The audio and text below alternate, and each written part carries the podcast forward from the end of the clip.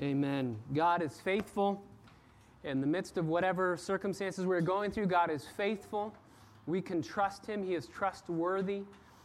And uh, that's really what we've been seeing over the course of our study through the Passion Week. That's what we're going to see this morning, specifically as we dive in uh, to Wednesday and Thursday of the Passion Week, looking at what God is doing in the silence. We sang it in the silence, in the waiting. Still, we can know that you are good. If you have your copy of God's Word, turn with me to the Gospel of Mark, Mark chapter 14. And while you are turning to Mark chapter 14, help me out here. We have three goals for why we are studying the Passion Week. Three goals, and what are they? Goal number one to know. We want to know the events of the Passion Week. We want to know them chronologically. We want to familiarize ourselves with them. We want to do that so that we would feel as if these events happened last week, that we would feel that they are so close in the rear, rearview mirror that we are remembering them, we're feeling them, we're experiencing them. We want to know the events of the Passion Week. Second goal, what's the second one? We want what? We want to learn how to a, apply uh, a historical narrative passage. We want to learn how to apply stories. The majority of the Bible is stories. They're true stories, they're not made up stories, but the majority of the Bible is narrative. And I believe that a lot of people struggle to apply narrative. What are we to do with a story? So what? There's a story. How do we apply those realities to our lives? It's much easier to apply imperatives, right? The Bible says do this and you know children obey your parents. That's easy to apply. So how do we apply stories? And we're looking through these narratives, these stories of Jesus and what he is doing during the Passion Week to try and ask that question. How do we apply historical narrative? And then the third goal. So we got know, we got apply, and what's the third goal? Grow. We always want to grow in our affection for the Lord. We don't want to just know more about him. We want to grow in our love for him. We want to see his majesty. This is what uh, 2 Corinthians 3 says that by beholding his glory, we are transformed. So we want to behold his glory in order to be transformed, to grow into Christ likeness, to grow our affections for him. So th- those are our three goals know, apply, and grow. Now let's talk about knowledge. Let's talk about, uh, let's go all the way back to uh, a few weeks before the triumphal entry. So before Palm Sunday, what is Jesus doing such that Palm Sunday is something he makes happen? What is he doing? You remember? Yeah, he is taking the long way around from Ephraim. Instead of going from Ephraim, the short journey back to Jerusalem, he's going the long way through Samaria, through Galilee, uh, down the Jordan River, uh, into Bethany. He's gathering crowds around himself such that when he stays in Bethany on Friday before the triumphal entry, he spends the night there and the crowd goes in because of the Sabbath. They want to make sure they get into Jerusalem before the sun goes down. They go in, and the two questions everybody is asking is Is Jesus going to show up for the Passover at all? Uh, is he going to be here because he is a fugitive? He is on the run from the religious leaders and from the law that they have set up. So is he even going to show up? And then, secondly, since everybody's answering yes, he's going to show up, we were with him. The next question is when is he going to be here? He's not going to be here on Saturday because that's the Sabbath. So the next time that we can go visit him and the next time he's going to come visit us is Sunday. So triumphal entry happens on Sunday. Then what events take place on Monday? There are two things that happen on Monday. What are they? Two C's and T's. He curses the tree as he's walking into Jerusalem, and then as he goes into Jerusalem, what does he do next? Cleanses the temple. So Sunday is the triumphal entry. Monday, he curses a tree and cleanses the temple. We talked about all the details for why he's doing both of those things.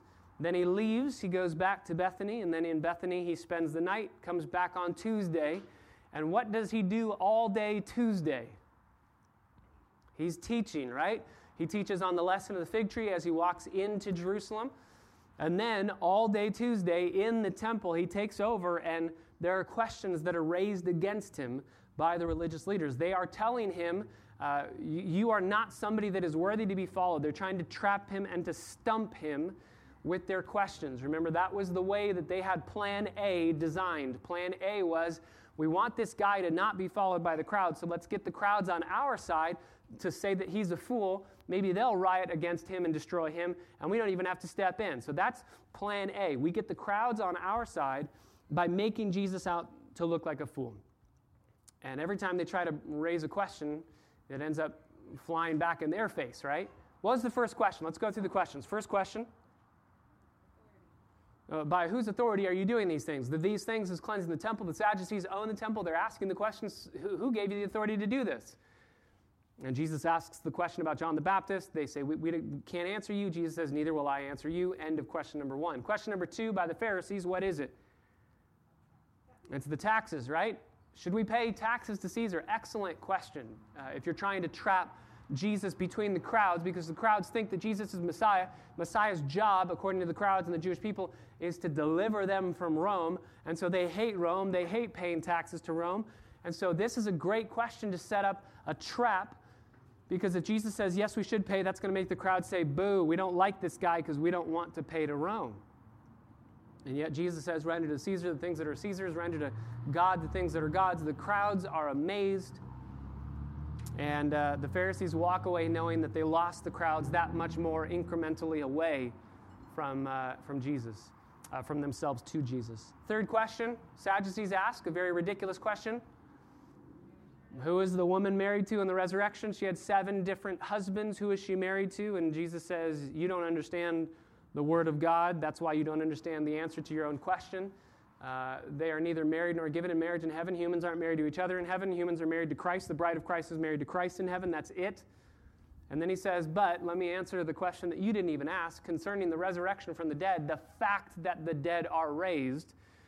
And then he proves from the Old Testament that there is an afterlife. There is a resurrection from the dead. Once you die in this life, you don't stay dead. You are immortal in your soul, and your body will be raised from the dead at the end of time. What passage does he go to to prove that? Goes to the burning bush, right? And he proves it with the tense of a verb I am the God of Abraham, Isaac, and Jacob. Not I was their God, but they're dead, and therefore I'm no longer their God. No, it's I am still currently their God because they are still currently alive. Jesus leaves on Tuesday after uh, teaching those three questions. The fourth question, it's a genuine question. As he's leaving, he's getting ready to leave the temple. What's that fourth question? What's the greatest commandment? This man, this Pharisee, sees that the, the answers that Jesus is, is giving are very, very biblically sound, uh, accurate answers, wise answers. And so this man says, What's the greatest commandment? And you remember, love God, love people. Those two are the singular commandment the one commandment that's uh, wrapped up in those two commands. So, Jesus leaves uh, the temple. Peter says, Hey, these, these beautiful stones, this beautiful temple, this is going to be ours. We're going to own this temple when you become king. You're going to destroy Rome sometime, and we're going to own this place. And Jesus says, No, not one stone will be left upon another. And Peter says, When's that going to happen? When's this place going to be destroyed? And Jesus goes into the Olivet Discourse, Mark chapter 13, as he teaches as he's walking back to Bethany from the Mount of Olives. Goes back, spends the night in Bethany, and that's, that's Tuesday. We, we left off in Mark chapter 14, verses 1 and 2. The Passover and unleavened bread were two days away, so Passover is Thursday, so we're still Tuesday. The last thing that happens on Tuesday is the chief priests and the scribes are seeking to seize Jesus by stealth and to kill him but they're saying not during the festival, otherwise, there might be a riot of the people. So they're still saying, okay, we we have to find a time to get rid of this guy. Plan A has failed. The crowds love him even more. So, how are we going to get rid of him? And the answer is we have to take him by stealth at a time when the crowds are not going to be around him. When is that going to be? The next time that that's possible is Thursday, the Passover. That's when everybody's going to be home celebrating the Passover with their families and away from the temple and away from the streets. There aren't going to be crowds. That's the next time that this is possible. That ends Tuesday. So we have Palm Sunday, we have Good Friday, we have Resurrection Sunday. We have names for these, labels for these days, but, but what, what do we do with Wednesday? Uh, Wednesday, we don't really have a name for. We have a name for Thursday, Maundy Thursday, which means the commandment mandate Thursday, where Jesus gives a new command in the upper room. What do we do with Wednesday? We're going to look this morning at Wednesday and let it spill into Thursday. Wednesday is traditionally called a silent day. It's called Silent Wednesday, which is uh, strange. Once you get you get you know Palm Sunday, Triumphal Entry on Sunday, you get Good Friday, Mon- Monday, Thursday. You have all these different names, and then you have just Silent Wednesday. Seems like pointless. Seems like there should be no sermon on a silent day. It's silent not because nothing happened that day. It's silent because nothing was written about what happened that day. The, the Bible, as it were, is silent about Wednesday. There's nothing that says the next day, on Wednesday, Jesus did this or the disciples did that. But this morning, what I want us to do is look at this silent day. I want to look at it historically. I believe that we can actually piece together a lot of what took place on this silent day. I think we can do it from what's going to take place the end of Tuesday night and all day Thursday. I think we can figure out what happens on Wednesday. And so I want to look at it in two ways. I want to look at this silent day historically, and then I want to look at it theologically. So, historically, we're going to paint the picture of what actually happened on Wednesday. The Bible doesn't say explicitly what takes place on Wednesday, but I think we can infer and imply from other passages what's going on. And then I want us to move to theologically. So what? Why does it matter that we have a silent day? And I think right off the bat, we can say this. If you have ever felt like God is silent, if you've ever felt like God is not listening to you or answering you, if you've ever felt like God is distant, like you are waiting and waiting and waiting and wondering what God is up to, what is He doing, I think that this day, this silent Wednesday, has massive implication for you as you wait upon the Lord. As in the silence and in the waiting, you trust that He is good, that He's working even when it doesn't feel like anything is happening. So that's what we're going to look at this morning. Let's pray and ask God's blessing upon our time together. Father, we come before you broken, needy people. We, we, we long to live out the songs that we have sung today, but we can't do that on our own strength. We long to trust you in the waiting, to know that you're good, but our flesh rises up to say, Excuse me, you should answer me. It's been long enough. I'm done with the waiting. I'm ready for an answer. I'm done with the silence. Can we move on? Can you answer me and can you act? God, thank you for biblical books like Habakkuk that give us voice to lament. And then thank you for this morning where we can see what you are doing in the waiting, that you are working in the silence. So, Father, I pray for our church, whether here in person or whether watching online, that you would encourage our hearts this morning that while we might not be able to see what you're doing, and we feel like it's taking way longer than we think it should, we can know you are working. You have not stopped working, you have not quit on the job, you are working in the midst of our waiting. And therefore, in the midst of our waiting, we want to worship. Help us do that this morning. Open our eyes, Holy Spirit, that we would behold wonderful things from your law. We pray in the name of Jesus, our Savior. Amen.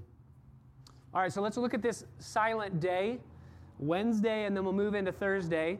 Let's look at it first historically, okay? I want to paint a picture historically of what I believe is happening. I think even though the Bible is silent about what actually takes place on Wednesday, I think that we can piece together a lot of what is happening on this day. I think the silence of the Bible about this day actually helps us understand what is taking place on this day. And if you want uh, just again some helpful ways to remember very quick, you know, like Monday, cleansing the temple, cursing the tree. Uh, there's two things that are happening on Wednesday, I believe, that we can see from the implications of Thursday. Two things that are happening, they're both uh, JPs. Judas is planning and Jesus is planning. Judas is planning and Jesus is planning. And they're both planning in secret, which is why I believe we don't have any ink spilled on what they're doing, because they are planning secretively. They're, they're planning uh, behind closed doors, as it were. Let's start with Judas. Number one, Judas is planning. So, historically, what's happening on the silent day? Judas is planning back in Mark chapter 14, we saw that the chief priests are saying, We got to take him and destroy him, but we can't do it during the middle of the crowds, during the middle of the, the hustle and bustle of what's going on during Passover. We have to wait until the evening of Passover. That's the next time we can take him because that's the next time that the crowds are going to be gone. That's the most opportune moment. So we know when we want to get him. But the question is where? Where is Passover going to be held? That's the question. If they could answer that question, they can get him. They have no idea where Passover is going to be held, but they know somebody who does, and his name is Judas. That's why Mark actually does a flashback in verses 3 through 9, a flashback to the week before the triumphal entry, to this party that was thrown in Jesus' honor uh, by Lazarus at Simon the leper's house, who is a leper no more because he was healed by Jesus. So he's fine to throw a party too because of what Jesus has done to heal him. And you remember, uh, there's a woman who breaks a very costly alabaster vial of perfume. She pours it out on Jesus. She doesn't save any of it. And the disciples gather around Jesus and they say, She should not have done that. You should have rebuked her because she's wasted all of this money that could have been used for the poor. And Jesus rebukes them, including Judas. Uh, the poor you will always have with you. What she has done, she's done to prepare me for burial. She's poured out affection upon me. She's loved me. She's given extravagant devotion to me. And that is what sends Judas, if you go down to verse 10, it sends Judas to the religious leaders. Then Judas Iscariot, who was one of the 12, so this is still Friday, Saturday before the triumphal entry. Judas Iscariot, who was one of the 12, went to the chief priests in order to betray Jesus to them. So before Palm Sunday, Judas had already gone to the religious leaders to say, Hey, I hate this guy too. The religious leaders, back when Jesus raised Lazarus from the dead, they already wanted him dead. They wanted Jesus gone. And so now Judas says, Hey, me too. I'm done with this guy. I'm sick of being rebuked by him. I'm sick of seeing other people love him when I don't think he's worthy of love. I'm tired of this man. I want done with him. So they were glad, verse 11, when they heard this, and they promised to give him money. You remember 30 pieces of silver, the price of a common slave, not a lot of money at all. And he's fine. He doesn't want, he's not doing this for money. He just hates God. He hates Jesus.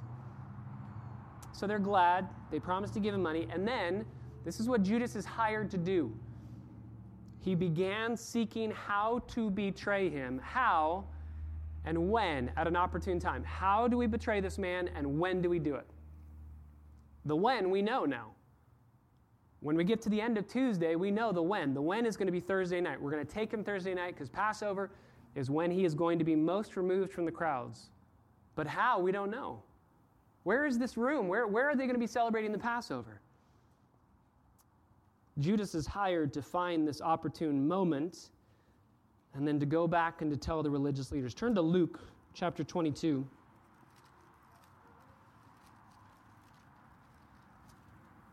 Luke chapter 22, verse 6.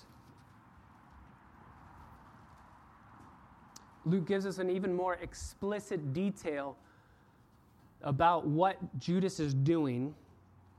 He consents to betray Jesus, and he began seeking a good opportunity to betray him to them apart from the crowds, away from the crowds so there's not a riot. Plan A failed, so we're moving to plan B. Let's get him away from the crowds. So here's what Judas is doing on this silent Wednesday. He goes to the religious leaders, and they say to him, Hey, I think the next uh, best time that we can take him, we, we talked on Tuesday, I think the next best time we can take him is Passover. And Judas says, Yes, I agree. And they say, Okay, where's Passover going to be held? And he says, I don't know. I'm going to try and find that out for you. I'm going to go back. I'm going to try and see, put on a good face about, let me know when it'll be, uh, where it'll be, so I can go serve and set it up and get it all ready. But you need to be ready. This is what Judas is planning with the religious leaders. Get your guards ready. Get, get everybody ready to betray him, to arrest him. Get everybody ready to take him by force on Thursday night. Because I can't promise you that I'm going to know where the upper room is. And it might be that I don't figure out where it is until I'm actually there. And when I actually get there, I'm going to find a way to get out of there. I'm going to come get you, and we have to book it back to that room to take Jesus. So you need to be ready. When are we going to take him? Thursday night.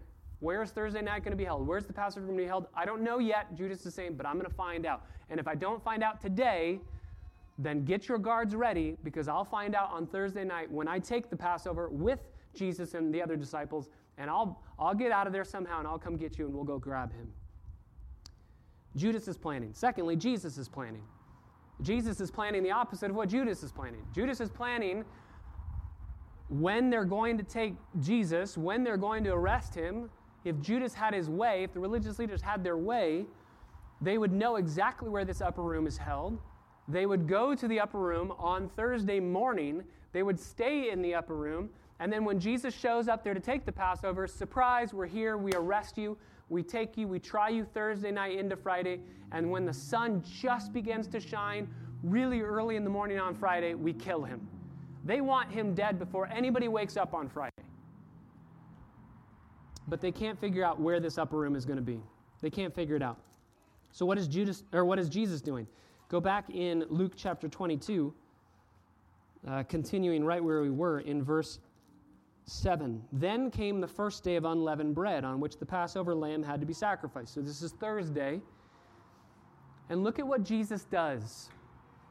Jesus sends Peter and John, only two disciples and trustworthy disciples, saying, Go and prepare the Passover for us so that we may eat it. And they said to him, Where? Where are we going? Where do you want us to prepare it? Nobody knows, right? This is Thursday morning, and nobody knows where the Passover is going to be held. Where am I going to go prepare it? And Jesus says this, verse 10 When you enter the city, when you, when you enter Jerusalem, there's going to be a man who's going to meet you. He'll meet you. He's carrying a pitcher of water. You follow him into the house that he enters. And you shall say to the owner of the house, The teacher says to you, Where is the guest room in which I may eat the Passover with my disciples? and he will show you a large furnished upper room. Prepare it there. And they left, just Peter and John, into Jerusalem, and they found everything exactly as he had told them, and they prepared the Passover. So they found the man with the pitcher of water on his head. They found the upper room exactly as they had been told by Jesus furnished, prepared, ready to go. How does that happen? Some people say it's a miracle. I don't think we need it to be a miracle. I think Jesus planned it on Wednesday. Jesus somehow, maybe through Lazarus or Mary or Martha and Bethany, said, I need you to go into Jerusalem to talk to. Uh, we believe, I'm, I'm going to put this here, we'll come back to it, that the upper room that they take the Passover in, it's more than likely Mark's parents' house. It's not a uh, hotel, it's not a place where you know, they just dropped in to partake of a meal. It's an actual guest room. It's a place where they know the family. It'd be like if you guys come over for Thanksgiving. You come over, you hang out. It's not your house, but you know me. It's not a surprise that you would show up at my door and we can all hang out together and enjoy a meal. So this is probably Mark's parents' house. Mark is a little bit younger than the disciples, so this is uh, probably their parents' house, and I think I can prove that to you in the Bible. So uh, Jesus says on Wednesday, maybe to Mary and Martha, hey, you, you know Mark's parents? You know, we've been to their house before. And he's doing this all in secret. Hey, could you, without telling anybody, go in, find their house, talk to them, ask them to prepare for us to partake of Passover? Ask them to get it ready. We want to, to take the Passover in the upper room. Ask them to get it ready. And then, could you have one of their uh, male servants walk out in Jerusalem around 10 o'clock in the morning with a pitcher of water on his head and look for Peter and John. Everybody knows who Peter and John is. Just have him look for Peter and John. And when he sees them, grab them, flag them down, take them back. I'm going to send them around 9:30, so they'll be in Jerusalem around 10 o'clock. And they'll go to the upper room and they'll have it furnished and ready to go. All they need to do is get the animal, sacrifice it, and start cooking it. That's what Jesus is doing. He's doing it all in secret. He's planning this whole upper room being furnished and ready. And he's doing it in secret because if Judas knows where the upper room is, then he would go Thursday morning, tell the religious leaders, religious leaders go back to the upper room, they wait there, they lie in wait, and then they kidnap, arrest, and capture Jesus on Thursday night. Go back over to Mark chapter 14.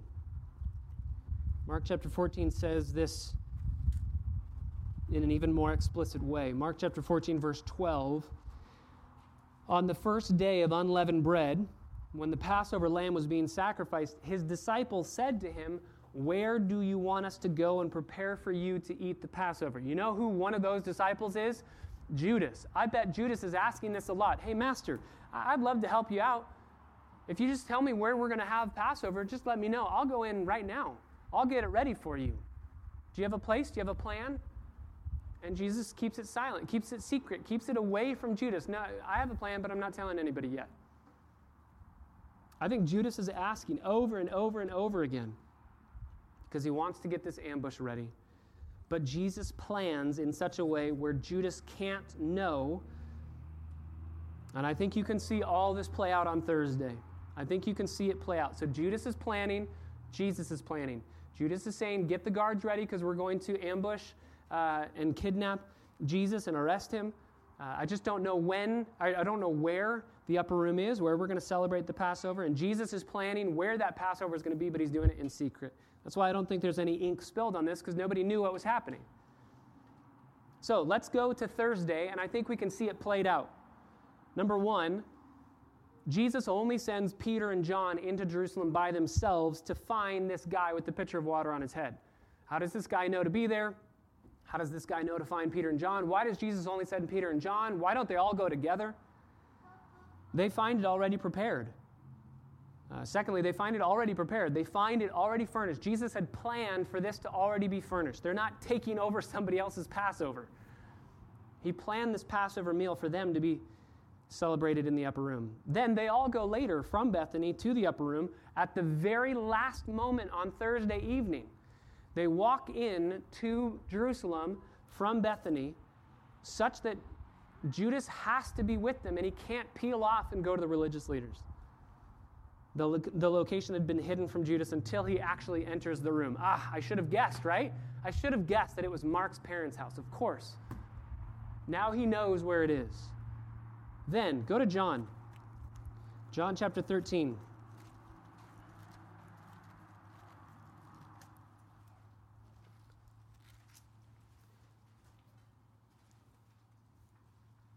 John chapter 13, you guys remember in the upper room at the Passover Seder, Jesus says, Truly, truly, this is verse 21 in John chapter 13, one of you will betray me. The disciples look at each other. They're at a loss to know which one he's speaking about. There was reclining on Jesus' bosom one of his disciples whom Jesus loved. So Simon Peter gestured to him, said to him, Tell us who it is of whom he is speaking. He leans back on Jesus' bosom and he says, Lord, who is it? Jesus answers, that, That's the one for whom I shall dip the morsel and give it to him. So John actually knows that it's Judas because Jesus dips the morsel and gives it to Judas. And I think John is stunned. No way it's Judas. No, th- that can't be. Which, by the way, there's an implication for us right off the bat. Nobody guessed that it was Judas. When Jesus says, One of you will betray me, nobody goes, Well, if I had to take a guess, I'd guess it's Judas. He's doing a great job at his hypocrisy in heart because he hasn't shown it to anybody. Nobody knows it's him. Even when John finds out that it is him, John is speechless. Jesus then answers, uh, it's the one that I give the morsel to. He dips the morsel, he takes it, he gives it to Judas, the son of Simon Iscariot. After the morsel, Satan then enters into, into Judas, and Jesus then says to him, What you do, do it quickly. Now, no one of those reclining at the table knew for what purpose he had said this. So they all hear Jesus say, Hey, what you have to do, go do it quickly. Once again, he just said, Somebody's going to betray me. And then he looks at Judas and goes, And what you need to do, go do it quickly. And nobody goes, betray, do what he has to do, betray. Is it betray? Is it Judas? Nobody says that, right? Then Jesus says, do it quickly. Nobody was guessing that that was the case. Why? Verse 29. Because some were supposing, because Judas had the money box, he was the treasurer of the disciples, that Jesus was saying to him, Buy the things that we need for the feast. Or else maybe he was giving money to the poor. So after receiving the morsel, he went out immediately, and it was night. So Jesus has kept the upper room secret. Judas didn't know until he was actually there reclining at the table. And then he's trying to find a way to get out of there. I need to go tell the religious leaders. I know where the upper room is. I know where Jesus is. The guards are ready. I planned that on Wednesday. Let's go get him. I have to just find a time when I can get out of here and it doesn't look super conspicuous. And Jesus gives him the out. Hey, you need to do something. Go do it quickly. And he says, uh, uh, Okay, thanks. And I bet he just kind of slowly gets up and he walks, bye guys, walks to the door, and then closes the door behind him and then just runs, right? Runs to the religious leaders in the temple, ready and waiting to hear where the Passover is being celebrated. After that, go back to Mark, Mark chapter 14. Judas leaves the upper room to go get the guards Mark chapter 14 tells us in verse 26 that then Jesus leaves with the disciples. After singing a hymn, after establishing the Lord's Supper and singing a hymn, then they all went out to the Mount of Olives. So the disciples, the ones that are left, minus Judas, they all go out of the upper room to the Mount of Olives. So Judas leaves. Jesus institutes the Lord's Supper. They talk about it for a while, and then Jesus says, Let's sing a hymn and let's go. And they leave.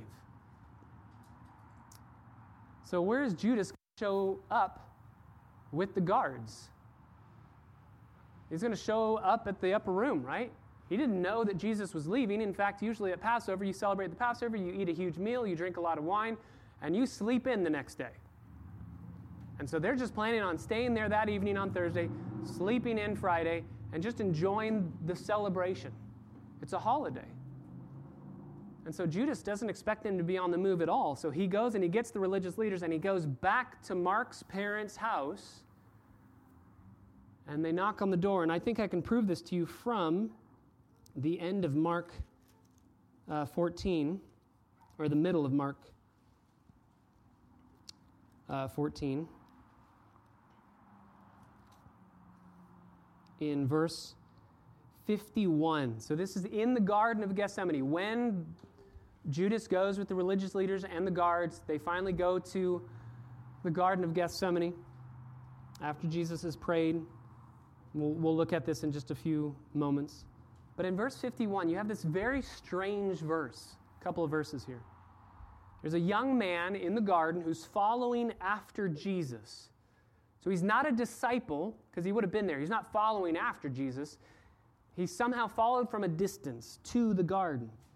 And he was wearing nothing but a linen sheet over his naked body. And the guard sees this man, but he, full, he pulls free of the linen sheet and he escapes naked.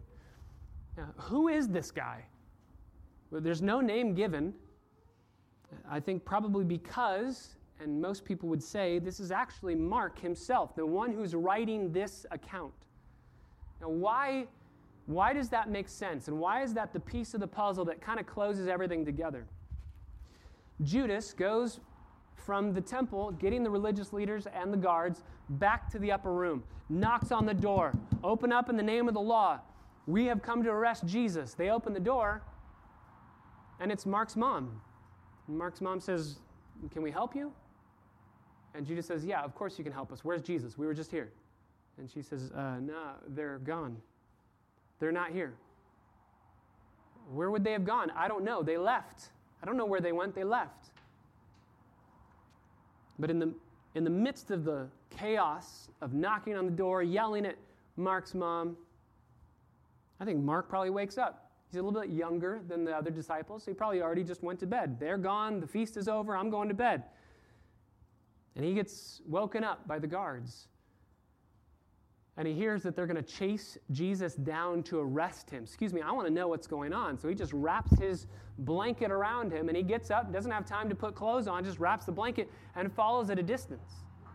And he's following, and Judas knows exactly where to look for Jesus. If I had to take one guess, Judas says, Jesus is probably hiding in the Mount of Olives in the Garden of Gethsemane. That's probably where he's gone because he normally goes there to pray. He normally goes there to sleep. There's a big cave there that fits all the disciples. It's a great place between Bethany and Jerusalem. He's stayed there many times before. So, my guess is if he's gone from the upper room, he's probably gone to Gethsemane. And Mark follows behind the cohort of soldiers. I want to see what's going on. So, you know, he's doing the, uh, the Kronk thing from Emperor's New Groove, right? You know, doing his own theme music, uh, falling behind him. Just doesn't want to be caught, doesn't want to be seen, doing a great job at it. And then when they actually get to the garden, chaos ensues. Mark runs away as all the disciples are fleeing. He's like, I got to get out of here too. A guard grabs him, only gets the linen sheet, and Mark runs away naked. Why would Mark be in the garden if it weren't for Judas going to Mark's house to try and arrest Jesus? But Jesus had already fled away. And that ends Thursday, and the arrest happens, and Friday begins with the trials of Jesus. So you can see, number one, historically, what is going on on Silent Wednesday? Judas is planning, that's why it's silent. He was planning in secret. Jesus is planning. Judas is telling the religious leaders, We're going to get him on Thursday. I don't know where we're taking Passover, but the minute I know, I'm going to come get you guys, so be ready. Jesus is planning where Passover will be held secretly away from Judas so that Judas doesn't know where it is, doesn't get the guards, doesn't show up before they even arrive, so they can enjoy Thursday evening. That's historically what's going on on Silent Wednesday. That leads us to the second question. Theologically, what's going on? What's going on? What's the point of all this? We, we see the narrative, and now I want to apply it. What's the point of a silent day? Of literally studying and putting a sermon out there on something the Bible spills no ink on? Here's the, here's the answer. If Judas had had his way, the guards would have been waiting in the upper room for Jesus when he first enters. They would have arrested him then and there. They would have tried him that evening. They would have killed him at the very first light of Friday morning. And Jesus does not want that to happen. Go to Luke chapter 22, back over to Luke 22. Jesus tells us something that is just amazing in verse 15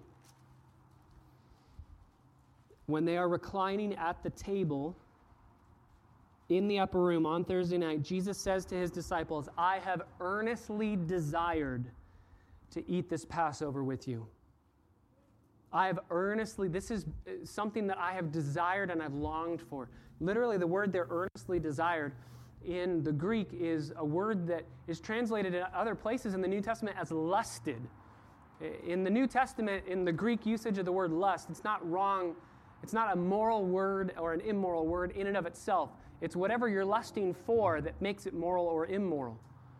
And so he's lusting. He has such a strong heart for his disciples and to be with them. So it's not a bad lust, it's a good lust. It's an earnest desire to be with his disciples, to institute the Lord's Supper, to be with them. And he will stop at nothing, even if he has to plan in secret all day Wednesday, he will stop at nothing to make this happen think with me about what we would have missed if he didn't plan out Silent Wednesday. Think of what we would have missed. Jesus shows up in the upper room, and the guards are there and they take him away. Think of everything we would have missed if that had happened. First thing, John chapter 13, the washing of the disciples' feet. One of the most magnificent pictures of servanthood in the Bible that Jesus takes the towel, girds himself with it, has the basin of water, washes their feet, including Judas, whom he knows is going to betray him. Massive implication for serving one another and even serving and loving our enemies. Luke 22, we wouldn't have had the institution of the Lord's Supper. We wouldn't take communion if Silent Wednesday had not happened. We wouldn't have a memorial that every time we partake of it soothes our souls as we think and contemplate on the gospel. We wouldn't have that. We wouldn't have John chapter 14, this upper room discourse where Jesus is teaching his disciples and he talks about the beauty of the helper that's going to come. Actually, turn there. Turn to John chapter 14. I love this section. Verse 1 Don't let your hearts be troubled. Believe in God. Believe also in me. In my Father's house are many dwelling places. If it were not so, I would have told you because I'm going to prepare a place for you. And if I go and prepare a place for you, I will come again and receive you to myself, that where I am, you may be also. We wouldn't have that promise of Jesus going to prepare a place for us. We're waiting now for the fulfillment of Him coming to get us and take us back home to be with Him. We wouldn't have that promise If you keep moving in John chapter 14, you'll see the reality of the, the Holy Spirit. Um, verse, six, uh, verse 26 The Helper, the Holy Spirit, whom the Father will send in my name, he'll teach you all things. He'll bring to your remembrance all that I said to you. Peace I leave with you, my peace I give to you, and don't let your hearts be troubled. We wouldn't have that statement. We wouldn't have John 15, verses 14 through 15. You are my friends. If you do what I command, no longer do I call you slaves, for the slave doesn't know what his master is doing, but I've called you friends because all things that I have heard from my Father I've made known to you. We wouldn't have that. We would just think of our relationship with God as a relationship of slave to master, which it is, but it goes deeper than that in a familial sense of son and daughter to father, of friend to friend. We wouldn't have that. We wouldn't have John 16 of the beauty of the Holy Spirit, the promise of the resurrection. Also, verse 23 or verse 33, a verse that many of you have memorized. These things I have spoken to you, chapter 16, verse 33, so that in me you may have peace. In the world you have tribulation, but take courage. I've overcome the world. We wouldn't have the beauty of the high priestly prayer in John 17, which, if you just read it slowly and meditate on its realities, you cannot help but be brought to tears knowing the love that Christ has for you. We wouldn't have the Garden of Gethsemane, right? We wouldn't have Mark chapter 14, where Jesus is praying in Gethsemane three times Father, if there is any other way, let this cup pass from me. But not my will, yours be done. We wouldn't have that staggering display of submission and obedience. And then we wouldn't have John 18, which I, I want to begin just briefly this morning. John 18, the arrest of Christ. When Jesus had spoken these words, he went forth with the disciples over the ravine of the Kidron Valley and the Kidron Brook. And there's a garden. He enters with his disciples into the garden. And Judas also, who was betraying him, knew the place. Jesus had often met there with his disciples. So Judas knows this place, and Jesus knows that Judas knows. That's why Jesus goes there. He is not a victim. He is planning this. He is a victor in this entire week. He knows that Judas knows that this is the place that he's going to be. And so he goes there knowing that Judas is going to meet him there. A coward would never have gone to the garden. A coward would go, uh, Judas knows where I'm going to go, so I'm going to go the opposite way. Judas, then, having received the Roman cohort, the officers from the chief priests and the Pharisees came there with lanterns and torches and weapons. So there's Sadducees, there's Pharisees, there's Romans. These are all enemies. The, the cohort of soldiers is 200 up to 600 Roman officers.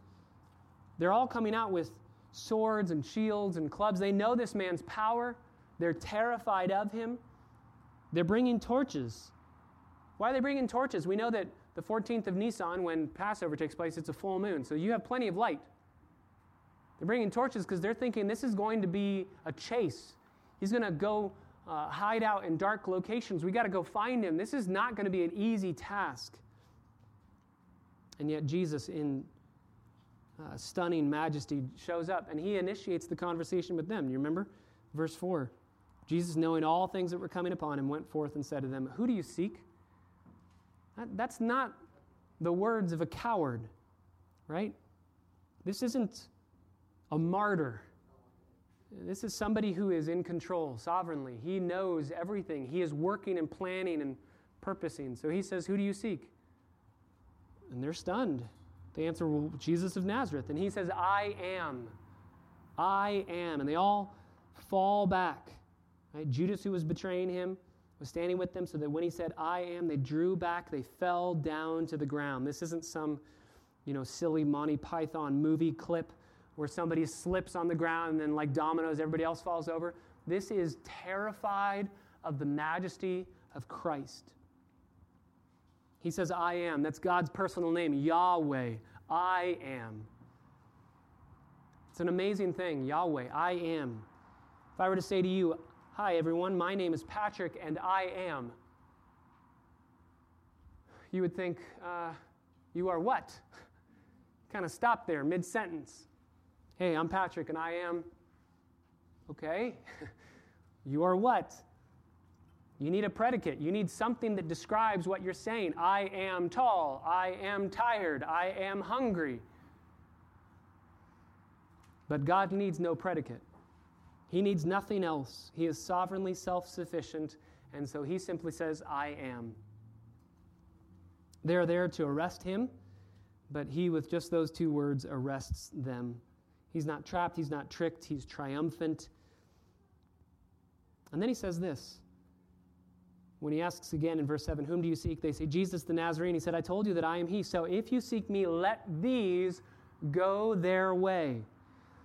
And he said this, verse 9, to fulfill the word which he spoke of those whom you have given me, I lost not one. I love this section. Why is that a fulfillment? When Jesus says, Hey, let them go, he is fulfilling a prophecy that he made. I'm not going to lose one of my disciples. Why is that a fulfillment? Why is that a fulfillment? Well, what kind of faith do these disciples have right now? They're terrified. They don't have much, if any, faith right now. And for sure, they don't have the kind of faith that would last through torture and disturbing, horrific death. And so Jesus, knowing that, protects them, let them go. Hypothetically, you need that word hypothetically, but hypothetically, if they had been arrested, they would have lost their faith. That's why Jesus says, let them go and don't take them to fulfill the promise that says, I'm not losing any of them. Why? Because if your faith is too weak, hypothetically, if your faith is too weak and the test is too strong, you could lose your salvation. If your faith is too weak and the test is too strong, you could lose your salvation. So Jesus steps in to make sure neither of those happen. He steps in to make sure, okay, if your faith is too weak right now, if you're struggling, then I'm not giving you a test. This is 1 Corinthians 10 13, right? No temptation has overtaken you, but what's common to man, and God is faithful, who will always provide a way of escape. Sometimes that's sitting under the trial and staying in it because He's going to strengthen your faith. And sometimes as your faith starts to crumble, He says, Trial's done. This is too much. Trial's too much. And I'm removing the trial completely. Hypothetically, if your faith is too weak and the test is too strong, you could lose your salvation, but God will never allow that. God steps in and says, I'm not going to let you go through this now. So he will either keep us from the trial or give us grace and faith in the moment of the trial to be sustained through it. A salvation that is authentically possessed is a salvation that can never be lost, and God makes sure of that. He prevents the possibility of us sinning ourselves into eternal condemnation. Uh, Romans chapter 8 says that. What can separate us from the love of God? Can we separate ourselves from God's love? No. So you cannot be lost. If you are a believer, you cannot ever be lost because Jesus will pray you into heaven, which is John 17, and he'll protect you into heaven, which is John 18. We would have none of this if Silent Wednesday had not happened. You remember Peter, verse 10, decides he's going to fight. He's a better fisherman than a fighter. He cuts off Malchus's ear. He was aiming for his neck, but he missed because Malchus ducked. And again, you can hear it, right? You can hear the clanking of swords. You can hear that sound as it comes out of its sheath, that you can hear Malchus's scream. You can hear blood dripping on the ground. You can hear the chaos that is ensuing. And you can hear Jesus stand up in the midst of it and say, No more of this. Luke chapter 22, verse 51. Enough. And then he heals Malchus's ear. This is the last miracle that he does before dying on the cross. He could have asked, remember Matthew 26, verse 53, he could have asked, the Father to provide more than 12 legions of angels. A legion is 6,000 troops. So 6 times 12 is 72. So 72,000. And Jesus says, I could have asked for more than that right now. He had a million reasons. Jesus had a million reasons to turn away and run. He had only one reason to stay in that garden, and it's you. He wanted the Father to be glorified in his obedience in purchasing you. So he stays in the, in the garden. He stays in the garden. And here in the garden, glory is supremely displayed in places where it seems most impossible. Jesus says, I must drink the cup that the Father has given to me, and so I'm not going to let that go through my hands. I'm going to hold it, I'm going to drink it. It's the cup of God's wrath. He says, I'm not letting that go to somebody else. The cup of God's wrath will be poured out. It will be. That's not a question. The only question is who's going to drink it?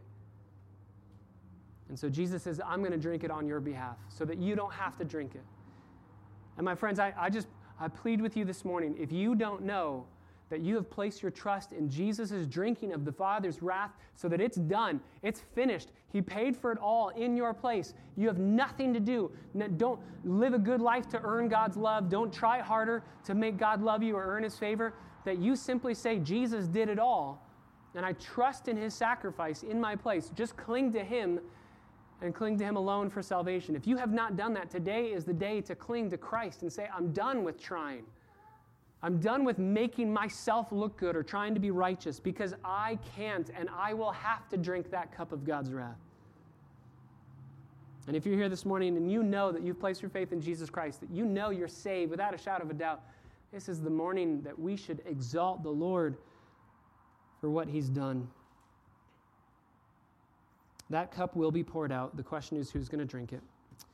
So we wouldn't have any of this. We could go on and on and on. We wouldn't have any of these things if Silent Wednesday hadn't happened. We wouldn't have any of these theological realities. In the silence of Wednesday, Jesus is planning Thursday so that we would have all of these accounts. If he doesn't plan Wednesday, we have none of these glorious realities given to us. And, brothers and sisters, he's doing the same thing in your life today. He's doing the same thing in your life today. What is he doing in the moments of silence and waiting? He's planning and purposing and plotting for your greatest good and your greatest joy. Even when it feels like he's not there, he's working. Even when it feels like he's not answering, he's working. What is it that you're waiting for?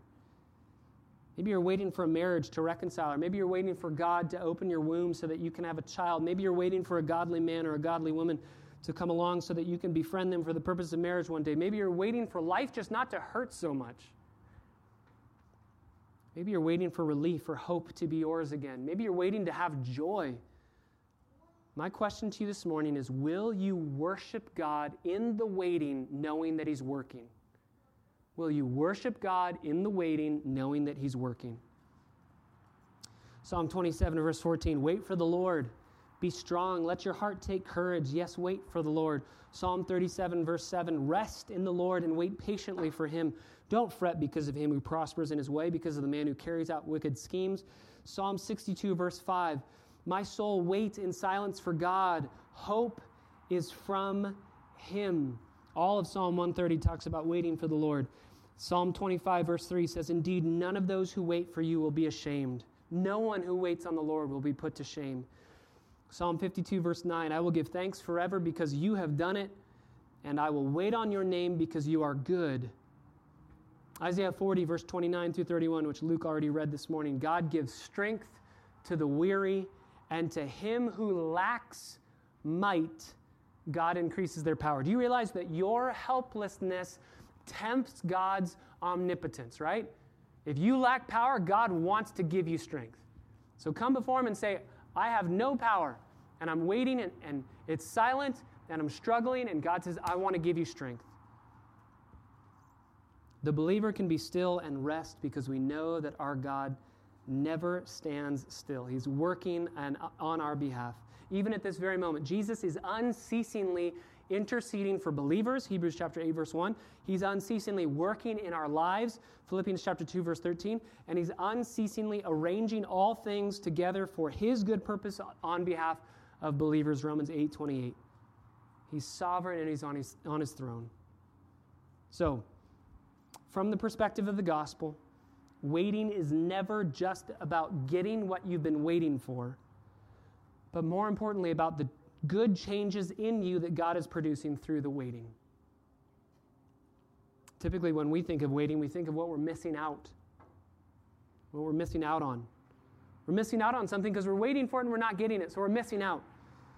But this silent day teaches us that actually the waiting is so that we won't miss out. God was waiting and God was silent so that we won't miss out. If God wasn't waiting and wasn't silent, we would have missed out. The silence is not meant to keep us from something, but rather it's meant to enable us to enjoy something. So, whatever you're waiting for, will you trust God that He's working for your good? Sometimes we misinterpret the quietness of God for His absence. But Silent Wednesday shows us that we can trust Him.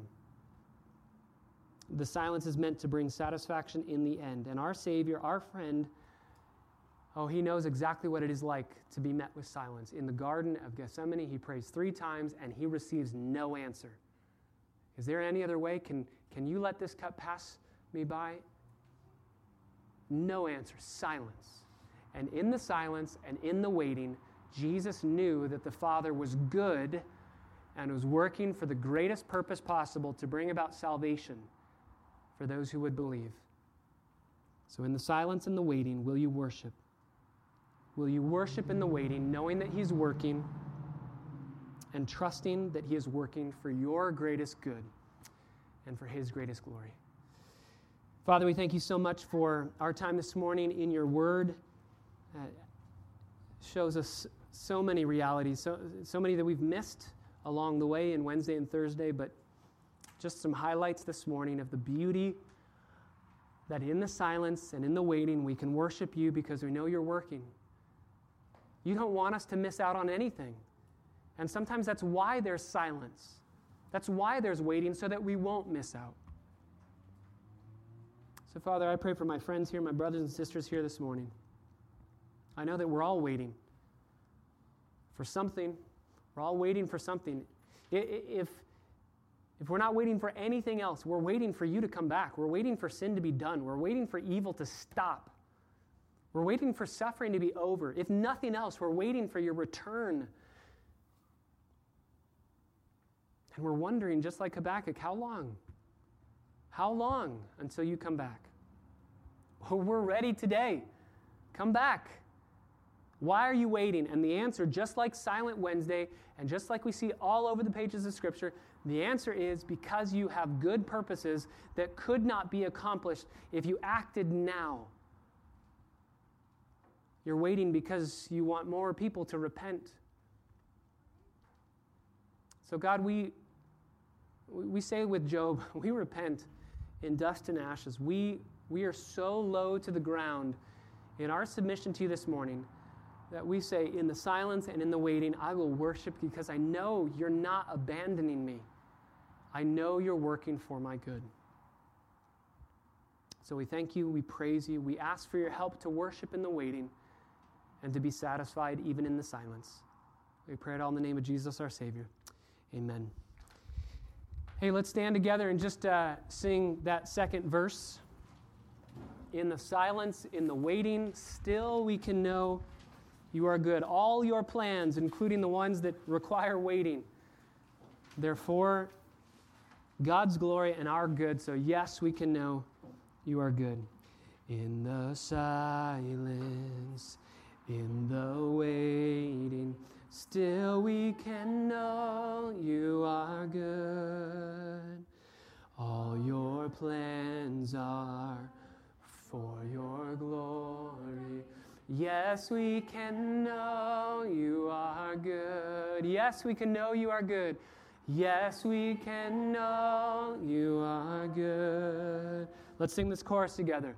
The Lord our God is ever faithful, never changing through the ages. From this darkness, you will lead us, and forever we will say, You're the Lord our God. And all God's people said, Amen. Blessings on the rest of your Lord's Day. Enjoy sweet fellowship with one another. Encourage each other in the waiting. Ask each other, What are you waiting for? Where do you feel God is silent?